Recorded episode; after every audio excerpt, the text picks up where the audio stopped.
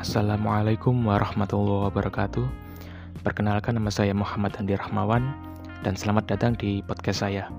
Ini merupakan podcast pertama saya, jadi mohon dimaklumi apabila masih terdapat banyak kesalahan. Sebelumnya saya ucapkan terima kasih kepada Bapak Henry Cahyono selaku dosen pengampu mata kuliah Ekonomi Digital di kelas Ekonomi 2018 Universitas Negeri Surabaya. Karena atas soal ujian tengah semester yang beliau berikan, saya membuat podcast ini. Ya, memang tujuan utama dari podcast ini adalah untuk menuntaskan ujian tengah semester mata kuliah ekonomi digital, tetapi ya ini merupakan hal baru bagi saya, yang juga dapat menambah pengalaman dan ilmu baru. Kali ini saya ingin membahas tentang bisnis yang sedang trending atau populer pada bulan atau akhir-akhir ini di tahun 2020. Tahun 2020 ini merupakan era dari revolusi industri 4.0 dan juga era disrupsi. Kanselir Jerman Angela Merkel pada tahun 2014 berpendapat bahwa yang dimaksud industri 4.0 adalah perubahan dari seluruh aspek produksi di industri dengan menggabungkan teknologi digital dan internet dengan industri konvensional. Selain itu, pada tahun 2020 ini, kita dihadapkan dengan pandemi COVID-19 yang menyebabkan harus menjaga jarak dari orang, dan membatasi atau mengurangi kegiatan di luar rumah untuk mencegah penyebaran virus COVID-19. Karena adanya pandemi ini membuat bisnis yang bergantung kepada pertemuan tatap muka langsung dengan pelanggan akan mengalami kesulitan dan penurunan penjualan. Penurunan penjualan. Agar dapat bertahan dari dampak pandemi COVID-19, bisnis-bisnis ini perlu melakukan disrupsi, di mana pengertian dari disrupsi sendiri secara umum adalah sebuah inovasi yang akan menggantikan sistem lama dengan cara-cara yang baru.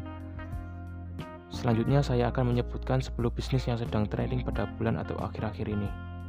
Yang pertama ada pembuatan masker kain, kedua perlengkapan kebersihan dan kesehatan, ketiga pakaian rumah, keempat ada frozen food, yang kelima ada kopi literan, yang keenam ada jamu herbal, ketujuh ada layanan streaming Netflix, 8 toko atau retail online 9 jasa pembuatan desain grafis 10 jasa pembuatan video. Kemudian saya akan membahas lebih dalam lagi pada bisnis layanan streaming Netflix Netflix.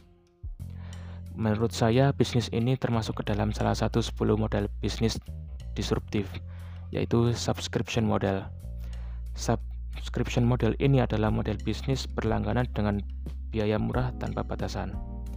Dilansir dari kompas.com, Netflix adalah layanan yang memungkinkan pengguna untuk menonton tayangan kesukaan di mana pun, kapan pun, dan hampir lewat medium apa pun, seperti smartphone, smart TV, tablet, PC, dan laptop. Mirip seperti langganan televisi berbayar atau TV kabel, Netflix bersih dari iklan.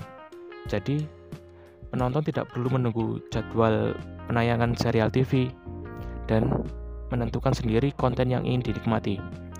Untuk mendapatkan kemudahan tersebut, hanya perlu membayar harga berlangganan yang relatif murah, mulai dari Rp109.000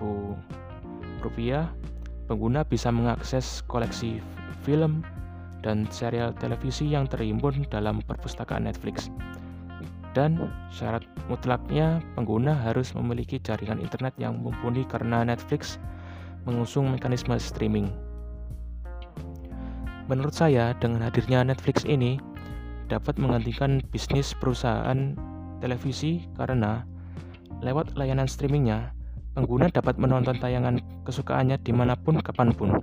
Tidak seperti TV kabel yang hanya dapat menonton di TV saja dan juga apabila terjadi mati listrik, maka TV kabel tidak dapat menyala. Sedangkan Netflix dapat diakses tidak hanya di TV, tetapi juga di smartphone, tablet, dan laptop, asalkan terdapat jaringan internet. Juga, harga untuk berlangganan yang relatif murah merupakan sebuah inovasi dan cara baru yang dapat menggantikan sistem yang lama dari perusahaan televisi. Ya, sekian yang dapat saya bahas pada podcast kali ini. Terima kasih telah mendengarkan podcast saya. Apabila terdapat kesalahan atau kekurangan, saya mohon maaf. Terima kasih. Wassalamualaikum warahmatullahi wabarakatuh.